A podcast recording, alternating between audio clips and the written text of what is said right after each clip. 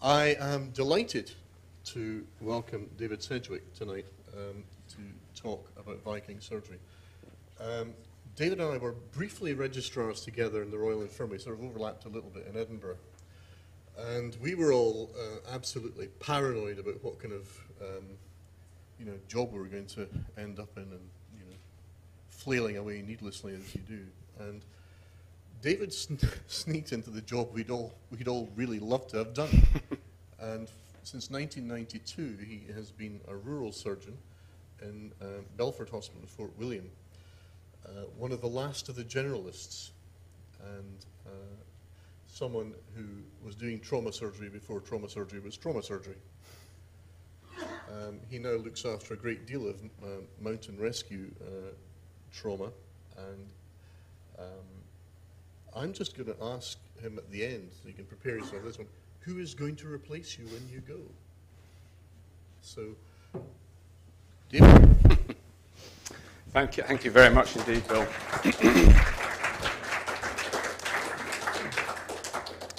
Thank you very much for the very kind invitation to come down to, um, to Nottingham. Um, this actually is my first visit to Nottingham. Um, I haven't travelled travelled down here before. Um, and it was, uh, it's been a lovely day today. I came on the sleeper last night. I finished a clinic in Skye at quarter past five last night um, and then took the sleeper. Unfortunately, the Fort William end of the sleeper was full, so I had to go to Kingussie um, to catch the sleeper about 50, 60 miles east of us, uh, and came down, arriving this morning uh, at about uh, 8 o'clock into, into Nottingham. And I've had a lovely day just pottering around um, with the tenants, with Yvonne looking after me, and uh, in the house there. Um, so this is very different from what I saw when I looked uh, from the train coming from um, Crewe across to, uh, through Derby uh, to Nottingham. This is where I work. Um, this is uh, Ben Nevis, um, Carnmore, Jerrig and Aonach Mor and Loch Linnhe uh, in front of here. And I um, did not think that I, when I was growing up in uh, a place called Sedbergh, um, and this is me in my teens, uh, just having done my first climb on Middlefell Buttress in Langdale, um, didn't think that I would end up working um, in a place with, uh, with climbing um, uh, so involved in it, uh, and became a Viking surgeon. Um, and here we've got uh, myself and uh, Jeff Lachlan, my colleague, when we had the 25th anniversary Viking Surgeons meeting. some of you may recognize this as the um, in uh, the College of Surgeons grounds in Edinburgh. Uh, my colleague here is Alistair Coots, who was the surgeon in Lerwick uh, in Shetland, uh, demonstrating that uh, he operates with a Viking helmet on, as we all do, um, and was doing some, uh, does resectional urology as well. Um, we don't always have nurses draped over our shoulders in that way when we're working. What I want to do in the next 40 minutes or so is to try and give you a run through of what uh, the Viking who the Viking surgeons are, um, to talk a little bit about the geography um, uh, that is involved, and that is important. What we do in a Viking hospital, or what's called a rural general hospital, to show you some, uh, some of the trauma management that we do and uh, the sort of things that we see which are slightly different um, from maybe the trauma that arrives in, uh, in uh, the Queen's Medical Centre or here in, uh, uh, in the hospital, in the City Hospital here. Um, to think about the general surgical service, the challenges of Viking surgery, and maybe try and think about one or two solutions if we can um, for that. The Viking surgeons started in 1973 with three single handed consultants, one in Wick, one in uh, Stornoway, uh, and the other in Shetland, deciding that they needed to have a meeting that met the needs of those surgeons as an academic meeting and as a social meeting, but also that the partners came along too, who tended to be in fairly isolated circumstances uh, and met together once a year for this academic and supportive meeting uh, rather than being a political meeting. And we always invited um, speakers from tertiary centres to come and spend two days with us to educate us, but also for us to educate those speakers. This was our uh, 40th uh, annual meeting um, in Wick in September of this year, um, and uh, they're mainly the Viking surgeons. One or two of the, the speakers have come from elsewhere. Um, and uh, we meet once a year uh, in each other's hospitals. So it's not in Liverpool um, Conference Centre or Birmingham, uh, but it's actually in the uh, environs of the hospitals that we work in so that we can experience something of the environment that these people that we each work in and see some of the culture of the place as well as being educated um, in that. This is a relief map of Scotland, and it demonstrates the, uh, on here you can see the Great Glen, Inverness at the top end here, Fort William at the bottom end, uh, the Orkneys, Shetland, Stornoway, Oban. And you can see the mountains, which create some of the difficulties that we have in trans transporting patients around and patients getting to and from hospitals, and also because we have seas that are not always uh, particularly clement um, and uh, certainly tend to be fairly rough, particularly up uh, in the Pentland, Pentland Firth and in the Minch here. Um, and so we have hospitals based in uh, Lerwick in the north in Shetland, in Kirkwall in Orkney, in Wick, um, in Stornoway. Those are the island hospitals. Um, Wick, Fort William, and Oban are the mainland hospitals. And you can see pictures of them there. They're not huge hospitals, um, and they are providing care to these areas round about them. And you can see in these circles, these are the um, referral hospitals that we, we have. In uh, here, we have Aberdeen taking patients from Orkney and Shetland. Wick uh, will refer in general to Inverness, but occasionally, because of fixed wing, can go to Aberdeen. Um, and Stornoway and, and, ourselves in Fort William will refer up to Inverness. Um, and Oban will often head down towards Paisley um, in there. But these are the sort of areas that we are covering. And just to give you an idea of where Fort William is, if you're not sure, here it is.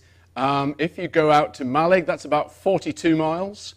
Um, down here to this area, about 35 miles, 32 miles north. We take patients from Skye, which is 84 miles away, um, and also from um, Rum, Eigg, and Muck, um, and also the Ardnamurchan Peninsula. Uh, someone from Kilchoan will take about two hours to get to Fort William in an ambulance. Um, so the distances are significant for patients travelling. Consultant staffing, mainly three surgeons. Um, we have uh, a long-term locum comes and does a weekend once a month with us. Um, the populations are not huge. Um, Fort William there is 20,000, but it will be up to 60,000 in the summer between May and September because of tourism. Um, Oban similarly will go up significant amount. Um, we take on Skye, And those are the, so it's around 20 to 40,000 um, people are served by these hospitals. In general, there are three general surgeons, three anaesthetists, three physicians. We do elective and emergency work. We have nine junior doctors supporting us who are fairly junior, two FY1s, and the rest are FY2s and ST1s in general practice, um, and uh, a CT1 in surgery we do an outreach visit to the island of Skye. Once uh, a fortnight, we're over on Skye, um, and I'll show you a picture of that. And we have uh, our hub hospital in Inverness, where we have managed clinical networks, and I'll explain about that and how we're able to continue doing what we do. So, we are 70 miles from Inverness.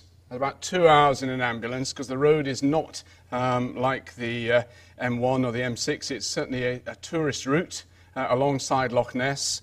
Um, we are two and a half, quarter hours from Broadford, 84 miles, where there's a small hospital run by general practitioners or GPs who have special skills, particularly intubation.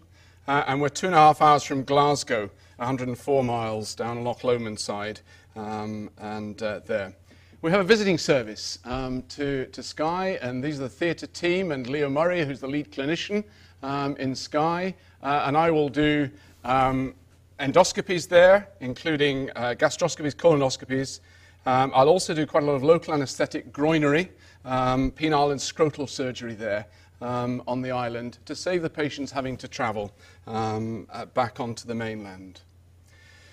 So this is the case mix that we have, and I'm not doing everything in these, um, but I will say that this is basically um, the sort of work that we can end up doing in different parts of it. And I'll explain how we do this and try and stay within governance and, uh, um, and how we make, make it work. Um, and we also end up, obviously, having to get involved in some of these emergencies because of the distances involved uh, with ectopics, occasionally cesarean sections, uh, and with uh, miscarriages that are bleeding significantly and can't travel to Inverness. Uh, and we end up doing uh, evacuations of those um, if necessary um, on that, and occasionally have to open chests because the chest unit is in Glasgow uh, and they may not make it down there. These are the support services. We have radiology. We don't have radiologists on site. They are in Inverness. They come once a fortnight or so uh, and do about two to three sessions. We have ultrasonographers. We have a CT scanner which uh, involves the radiologist reading the scans in Inverness. So we uh, digitalize it and send it up the line, and they have a look at it, and it'll be in Inverness within a matter of three or four minutes of it being um, produced in, in Fort William. We have laboratory staff, and we have a cross-match facility, uh, and we have some fresh frozen plasma. Um, we don't have platelets. Uh, we've got a physiology technician to do echoes and spirometry, physiotherapy department and pharmacist, uh, OT and speech therapy, and a, and a dietetic department. Uh, we also have podiatrists as well. So these are our support services that we're able to use. But one of the reasons we're there is we have quite a lot of trauma will come in, and particularly um, it comes in off the mountains. Here's a chap who lost his gloves when he was trying to put his, uh, uh, put his over, over trousers on on the top of the ben uh, and slid off uh, and tried to stop himself with his fingers A girl who fell a thousand feet in the Corbetts in uh, Glen Etive and scalped herself um, in the snow. And uh, um, here's a chap who's uh, only broken his fibula. Um, he's got an intact tibia, but it's actually outside his leg there.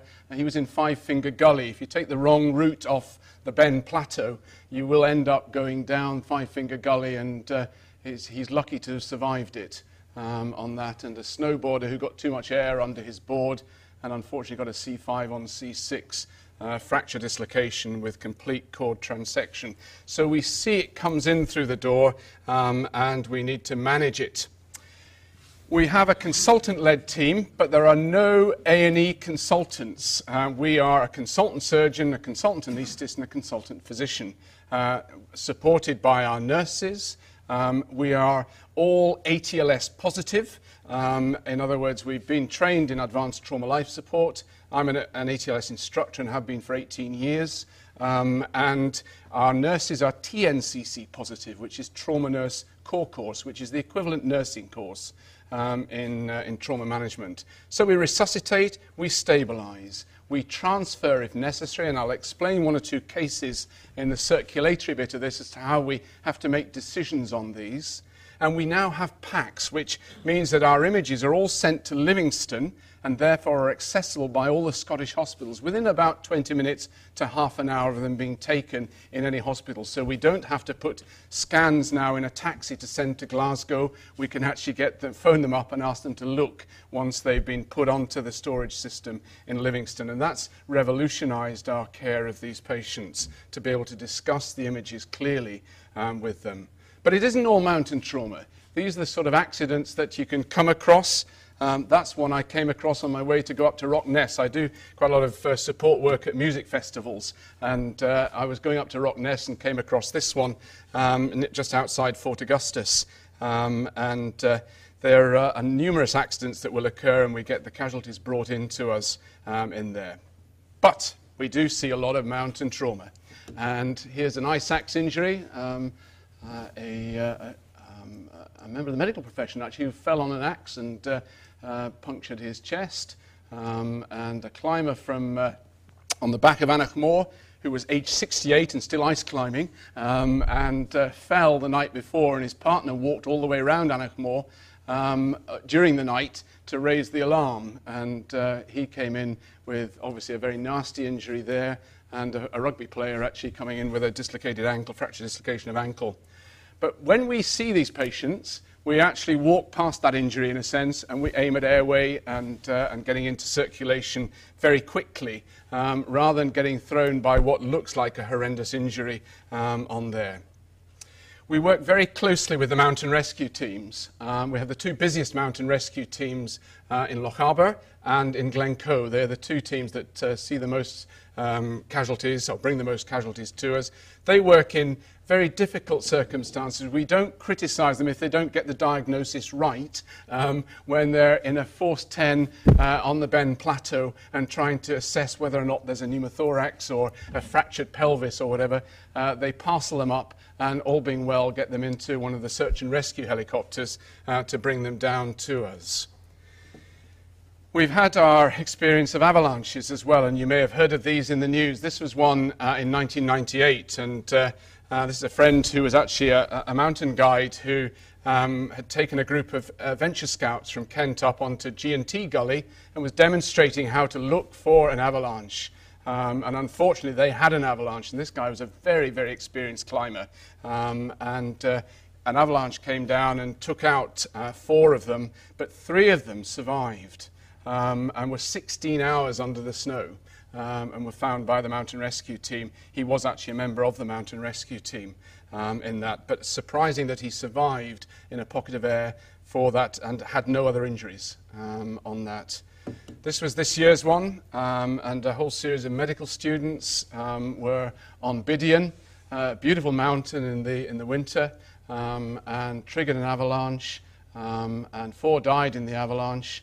Um, and a girl came into us with an open skull, frontal skull fracture, um, who remarkably has, re- uh, has recovered um, from that um, and is making really good progress uh, when we thought that she wouldn't make it as well um, on that. But um, the, the, the mountaineers who go out in the mountain rescue they do enjoy going out to because they know that they want someone to do it for them because they are all mountaineers. They're not um, uh, and they are obviously concerned about their safety, but they also uh, are very keen to, to make sure it works um, for, for anyone um, out in the hills um, and to take care of them. And a lot of them now have paramedic skills as well, which makes it uh, uh, uh so much better um, for their care on their way into the hospital. I want to just illustrate three cases of um, C, of circulation, of how we've managed them, and some of the issues that, that happen. This is a 35 uh, five-year-old mountain biker who was coming down the Aonach Mor um, mountain bike course, which is voted by the world's top riders as the best in the world, uh, which means it's probably the most dangerous as well. but uh, they, uh, came, he was coming down this at speed, went over a jump, and he landed on the bike saddle with his abdomen. Um, and he came into us um, with abdominal pain and was uh, obviously shocked. Um, and his pulse rate initially was not too bad, his blood pressure wasn't bad but he had an ultrasound which showed a fluid, a lot of fluid in the abdomen, and he was starting to go off fairly quickly. As you see, his pulse rate rose and his blood pressure dropped, um, and he ended up going straight into theatre um, after the ultrasound, and three litres of blood in his peritoneal cavity, tear in the small bowel mesentery and great omentum. We controlled the hemorrhage, um, did a small bowel resection. He had about six litres blood loss, and over his uh, post-operative recovery, um, nine units of blood were given, and he went home on the sixth post-operative day. And it's very satisfying to treat patients like that um, as a general surgeon working in this, in this unit.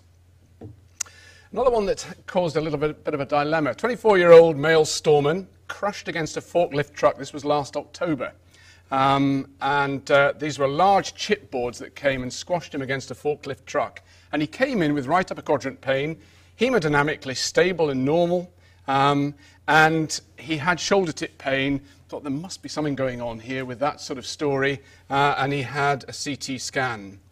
Um, that's his CT scan, and for those of you that are not used to looking at CTs, um, liver here, okay, spleen over here, a lot of blood around the spleen, and there's a tear going into the, into the liver here, and you can see a blush of contrast jetting out of a, vessel there. And the question I then had was do I open him at the Belford with eight units of blood only in the bank? Um, or, as he's re- relatively stable at the moment, he fainted in CT, do I transfer him to Inverness? And uh, the anaesthetist who was on in Inverness that day, I phoned him and discussed it with him, and he'd worked at Camp Bastion um, in Afghanistan and said, I think you should just send him up. Um, low volume resuscitation, which is what we try and do in these situations. If you open him there, you'll empty your blood bank, pretty quickly, and I think we can probably do something about it very quickly if everything ready. So an hour and a half later or so, two hours later, he was in the angio room, um, and you can see that they are the vessel bleeding here, and then you see the catheters coming up uh, and deploying um, the deploying the coils um, to actually stop the hemorrhage. The next morning, he was having his breakfast in ITU um, and had not had it open, had, had not been opened. So it was the right decision, but it's a difficult decision because it's 70 miles to the angio room. It's not just round the corner, um, and it is a difficult decision. Uh, and there was a lot of debate in our A&E room um, because the other surgeons were down and said, oh, come on, we should be opening and packing him. Um, but we didn't have a lot of blood, and we don't have a lot of products, so it's a, it's a difficult one. Here's a, um, another one that was observed. Um, we observed him briefly, and then he went up the road. 17-year-old skier. In the days before snowboards had ankle straps, um, and they're a bit like sort of razor blades on, on ice, are these things, with a bit of a weight behind them. And uh, a snowboard was heading down towards a, a queue on one of the tows. Um, and this 17 year old thought he would uh, try and stop it, but went over a ski fence, came in with right sided abdominal pain, um, generalized tenderness, bit of a tacky, um, and he developed frank hematuria. And, sorry, it jumping? Hmm. Sorry. There we go. And so he had a CT scan, and you can see here there's a sort of normal looking rounded kidney, and there's one here that looks as though it's got something going on in it. It certainly doesn't look like a nice kidney shape on there with a lot of hematoma around about it, and there was a small tear in the liver as well. Um, and that, in fact, when you reconstruct it, is his upper pole of his kidney, and that's the lower pole of his kidney. If we hadn't had that scan, we may well have ended up opening this chap, and I think he would have lost that kidney. Um, but we decided to, to, manage him conservatively, um, and he had a radioisotope scan shortly afterwards in Inverness. Um, there was a bit of leakage of urine into, a hematoma, into the hematoma, um, but he was discharged a month later. However, he represented a couple of weeks later, um, right loin pain, abdominal pain. He had obstructed upper pole calyces, and there seemed to be possible communication with a urinoma. Um, and so he had a nephrostomy put in, and then after a, while, the antegrade nephrostogram did show good drainage down the right ureter, and he was discharged 10 days later with that in. The nephrostomy was uh, removed after another 10 days, and an ultrasound scan about a month later showed just a 2.5 centimeter scar in the midzone with normal functioning upper and lower poles. That was working in conjunction with our colleagues in the urology department, and I'll come back to that network at some point. Pelvic trauma is one of the things we see quite a lot of as well. Um, this is a 33 year old man who was on a black run. He slid about 700 feet over rocks and, uh, and snow, came in with a core temp of 33, and he was shocked.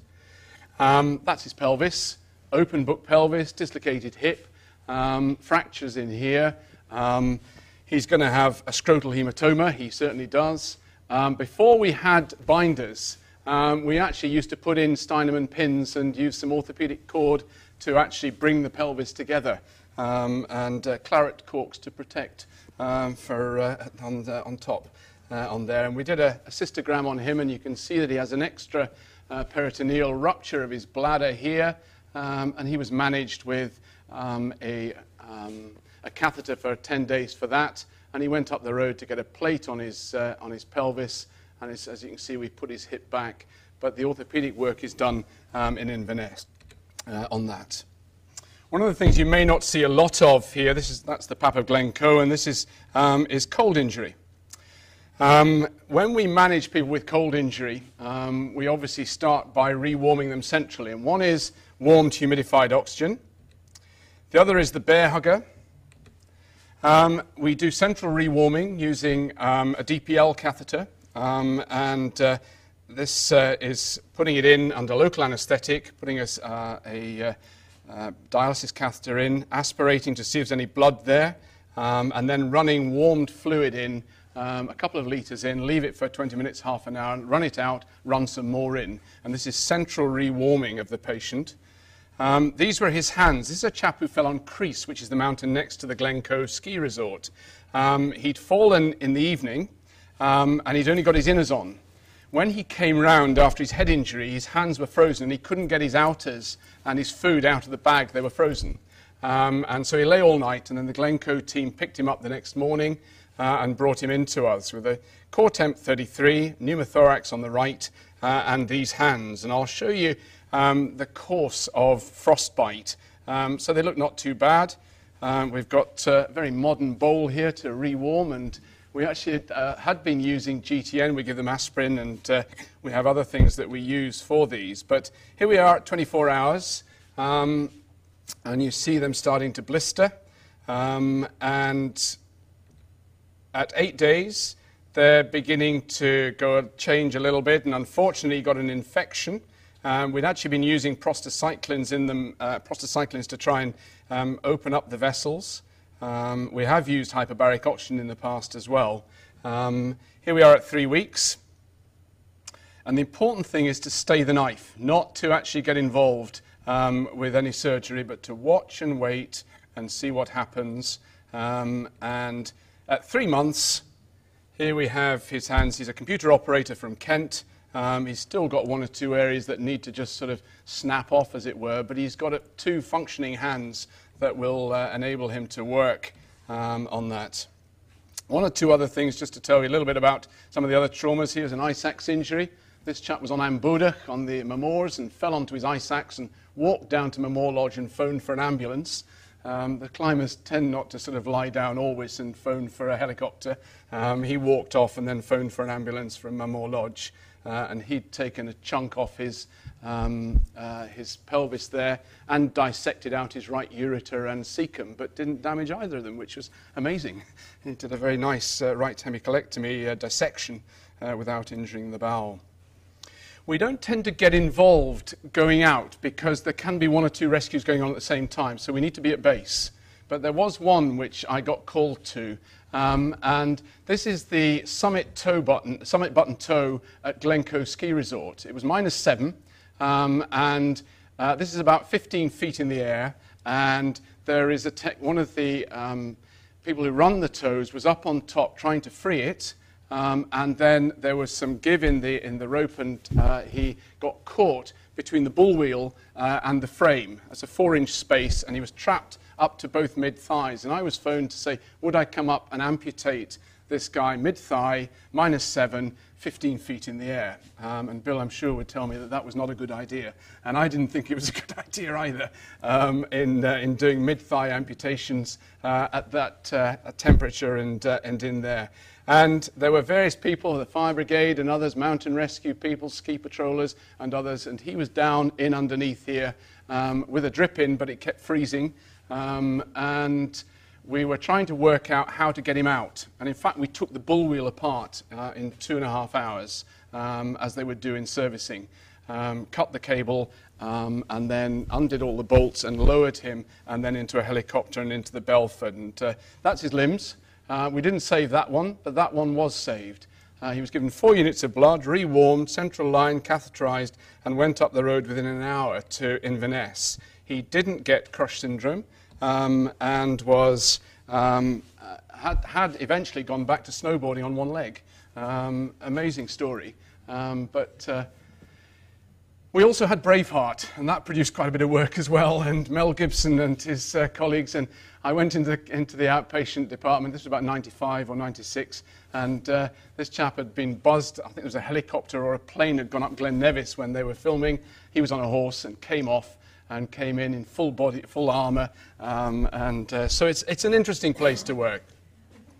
But we also deal with general surgical emergencies, appendectomies, etc. This is last, one of last week's laparotomies. Um, a chap came over from Skye with small bowel obstruction, and you can see that there's a volvulus there, and he's had that undone um, by us in, in, the hospital. And he went back to Skye four days, five days later, um, back to Broadford for a couple of days convalescence, uh, and then home after that.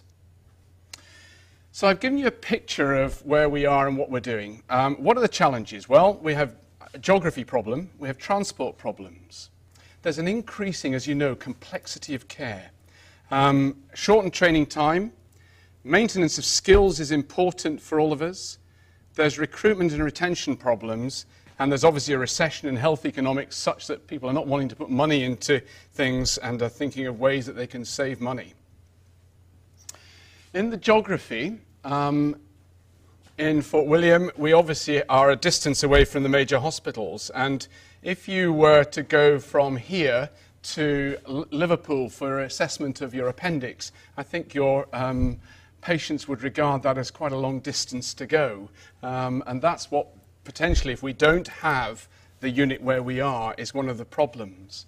Transport with the weather uh, and the roads is difficult. One of the answers was to maybe we should combine the two units in Oban and Fort William, 55 miles apart. Um, and we have an emergency medical retrieval service. Um, so we had a project where the Birmingham uh, Health Services Management Centre came up and got £80,000 to do a study to look at joining the two units together, but couldn't really see a proper way of doing it. There was going to be one downgraded um, and the other would become a hospital, but there weren't normal referral routes between the two hospitals. Uh, Oban tended to go to Glasgow, we tended to go to Inverness. The local people um, didn't think it was a particularly good idea either, and one of the biggest protest meetings I've been at, where there were um, 2,500 people out of a population of 20,000 um, is quite significant. Um, there were 900 in the hall, 500 outside, and 1,000 signed a piece of paper at the door because they couldn't get in. Um, and uh, to try and see if there's a way of trying to get a different sort of service. The EMRS has come online, um, supported by Scottish Government, and is an important uh, initiative to transfer patients. Whenever I transferred to Glasgow with a multiple injured patient, I lost my anaesthetist for seven hours. Um, so I didn't have an anaesthetist in the unit um, during that time. This now brings an anaesthetist to the place, and the patient is taken away, usually in a helicopter, but the weather isn't always good enough, and occasionally by land ambulance um, on that. How do we cope then with the increasing complexity of care, the shortened training time, and the maintenance of skills? Well, the managed clinical network and shared care is one way of doing it, and I'll demonstrate that to you shortly. We have a remote and rural fellowship sponsored by Scottish Government to try and give people uh, some time in working in the things that will bring them up to speed for the sort of uh, conditions that they're going to face. And to maintain skills, then we can export skills. My colleague goes to Edinburgh and does two days of laparoscopic cholecystectomies, uh, on, uh, and, uh, and will do eight or ten lap choles in those two days to keep her skills up. Uh, on that, I've gone to Inverness to do uh, operations there as well. Or we bring patients from Inverness down to Fort William to ensure that we are going to be keeping our skills up. The network, it's, it's important. This is the urologist Steve Bramwell based in Inverness and myself, and we do a lot of talking. Now, this is PACS at work. He's able to look at the same films uh, and discuss the case um, with me immediately to decide how to manage it. We joint operate since 1995. Steve and I have, have joint, or one of his colleagues have joint operated every three months on selected cases um, in Fort William. Here we're taking a, a, a big stone out of a bladder um, together. I was doing the procedure and he was assisting me on that one, but we tend to work together and decide who's going to do it um, in that. So we have a close link uh, working there. The urodynamics is in Inverness. Intermittent self-catheterization training and self-dilatation service um, instruction is up in Inverness as well. Um, just to give you an idea of what we do, joint urology cases, these are the ones we do on the list together, and these are the ones that I do when I'm on my own. So it shows you that I'm doing obviously the majority of the flex and rigid cystos on there. These will be cases that I wanted him to see, to assess with me, uh, and to decide how best to manage them. Uh, optical urethrotomies. Um, I've done two or three of those nephrectomies, but it's been on the joint urology day um, that we've done them. And we were doing some lap nephrectomies, but the managers felt that the lap nephrectomist should stay in Inverness uh, and do more up there. So he hasn't been down for the last few years to do that. I still do a significant number of TURPs and I select them so I do the appropriate size, but I will do some of these with um, my colleague um, Steve uh, or one of his colleagues coming to observe me um, in doing that and managing bladder tumours, bladder neck incisions.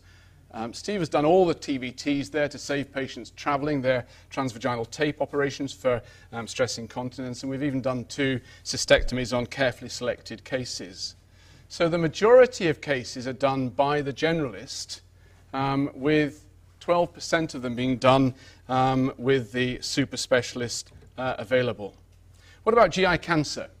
Well, we have a meeting in Inverness with pathologists, radiologists, surgeons, uh, gastroenterologists there, and Wick, uh, Fort William, and Stornoway um, will also be video conferencing in every Friday afternoon between 2 and 4 to discuss every new GI cancer or uh, new problem that arises from that. And a management plan is then decided. So, how can you keep going on um, uh, doing colorectal work in a small hospital? Well, we needed to show that we had a quality of care, um, and this was just a, a study we did uh, between 93 and 2002 of my patients. And there were 350 patients had surgery, 168 non-resectional for various things, but 182 had resections and anastomosis. And there were three anastomotic leaks in those, and they'd be for Crohn's, for um, other conditions, diverticular disease. But we wrote up the malignant disease because we felt that was quite important. Difficult to get it published. British Journal of Surgery, Edinburgh um, College Journal did not want to publish it because they said it wasn't their direction of travel. It was entitled Small and Beautiful 10 Years Colorectal Cancer. But these are my figures um, for that 10 year period of the 98 cases. Um, out of the 84 that had a join up, 2.3 uh, percent um, uh, leak rate. So two leaks out of those 84 local recurrence rate, and these are the ranges in Colin McArdle's BMJ paper from 2000 of the published range is 0 to, 2, to 25. Um, local recurrence rate, 4.6% uh, between 0 and 21. Post-op mortality of uh, 2%. And survival, um, uh, 10-year survival of 45.8%. So we felt that they were reasonable figures um, and therefore could continue doing that. And with joint operating, um, with the colorectal surgeons once or twice a year, they come down, I go up, um, we've continued to do it. How else could we do it? Well, credentialing is one of the things that we can do. And it's accredited training to enable the general surgeon to perform specific operations. Now, I've had hand surgeons and uh, plastic surgeons saying, you shouldn't be doing a carpal tunnel operation as a general surgeon. Um, and that is obviously difficult. Um, I've gone and done seven one afternoon. Uh, and in fact, um, Faisal Farouk, who's uh, one of the A&E consultants here in Nottingham, came up that afternoon. Um, and he did two, I did three, and the orthopedic consultant did two as well. And I've continued doing 30 or 40 of those a year um, ever since um, then. Um, there are other things that can be done. Um, and skin grafting, which we do, and removal of small skin tumours. Um, flexible and rigid cystoscopy, because generally they're endoscopic trainees um, that will come through as well, and they could be um, trained by the urologist. Um, and obviously, obs and gynae, uh, able to do a section and to deal with retained placenta, etc.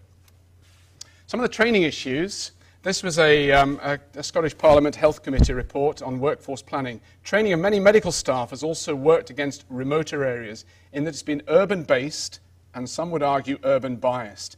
And the training bodies are now beginning to address this issue, thankfully.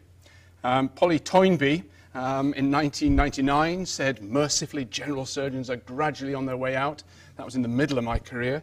Um, but it's interesting that two days ago, this report was published by Professor David Greenaway, um, which is looking at the shape of training in the UK. And I took great heart from this, and I would recommend it to you because it is obviously going to be taken on board, and you can read it on the net um, on the shape of training. But one of the recommendations in the ch- changing the balance between the specialist and generalist, feeling that we've gone too far down the super specialist route, is that a medical workforce with a broader approach to patient care will mean more doctors will be capable of working in rural and isolated areas. With a bigger recruitment pool, these areas should be able to attract more doctors. The first advert for my job went out about two, three months ago. We had two applicants, one withdrew, uh, and they didn't appoint.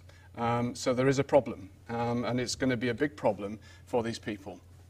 We have a fellowship which we've worked towards. Uh, in conjunction with the uh, um, ISCP, with the curriculum program, and we had a training pathways uh, steering group chaired by the now president of the Edinburgh College, uh, Ian Ritchie, an orthopaedic surgeon from Stirling, and myself. We were co chairs of that. And we have a curriculum um, for training as a post CCT fellowship. Uh, and that gives some of the competencies that are needed uh, in addition to general surgical training. So, recruitment and retention is a problem, um, and the recession. A financial carrot may be one way of trying to, to deal with that and giving uh, an extra loading, like a London weighting, to the rural areas. But then you may say, well, um, I work in a very busy unit in Nottingham or Glasgow or London. I should get a financial carrot as well. Um, but attracting people to these jobs is probably not very difficult in the same way as it is to our, ours. Maybe enjo- engaging a recruiting agency um, certainly, getting the medical students on board has been very important for us, um, and they have a year in Inverness. Uh, and these are some of the comments that were made by the medical students with their year in Inverness rather than being based in Aberdeen. Uh, and they got an opportunity to experience something of uh, working in, uh, in, the, in these areas. So, to draw it to a close, to get an effective remote area service, we obviously need to have good communication in networks we need to have um, surgeons who are super specialists who are willing to support the generalist working in these areas, or they will be devoid, the whole of the west coast of Scotland will be devoid, uh, and the islands will be devoid of surgeons, um, because they will be taken out um, from there, and it'll be a GP run unit. Um, and with the sort of trauma that's coming through, and the transport difficulties that we have, I think that's going to be a problem. So it needs to be shared care um, resuscitate and stabilize, we triage and treat, and we transfer when necessary. And also, I've always said that you need to have the honesty as a rural surgeon to say, I can't deal with that, but I actually know someone to deal with most of the problems that face coming in through the door and have the humility to say, well, I think you'd be better off going to that unit rather than me having a go um, at doing that. So, in summary, I've given you a picture of Viking surgery. The future is not brilliant because there aren't a lot of generalists, although I take heart from the Greenaway report. Um, I've given you a description of some of the things we do in the rural general hospitals. I've described uh, examples of working managed clinical networks, and I've highlighted the challenges and some possible solutions um, for the, uh, the Viking surgeons. That's what we do with our difficult cases in Shetland. That's up Heliar. And that's the panorama from our bedroom window that I wake up to in the morning when I can see it and it's not raining. Thank you for listening.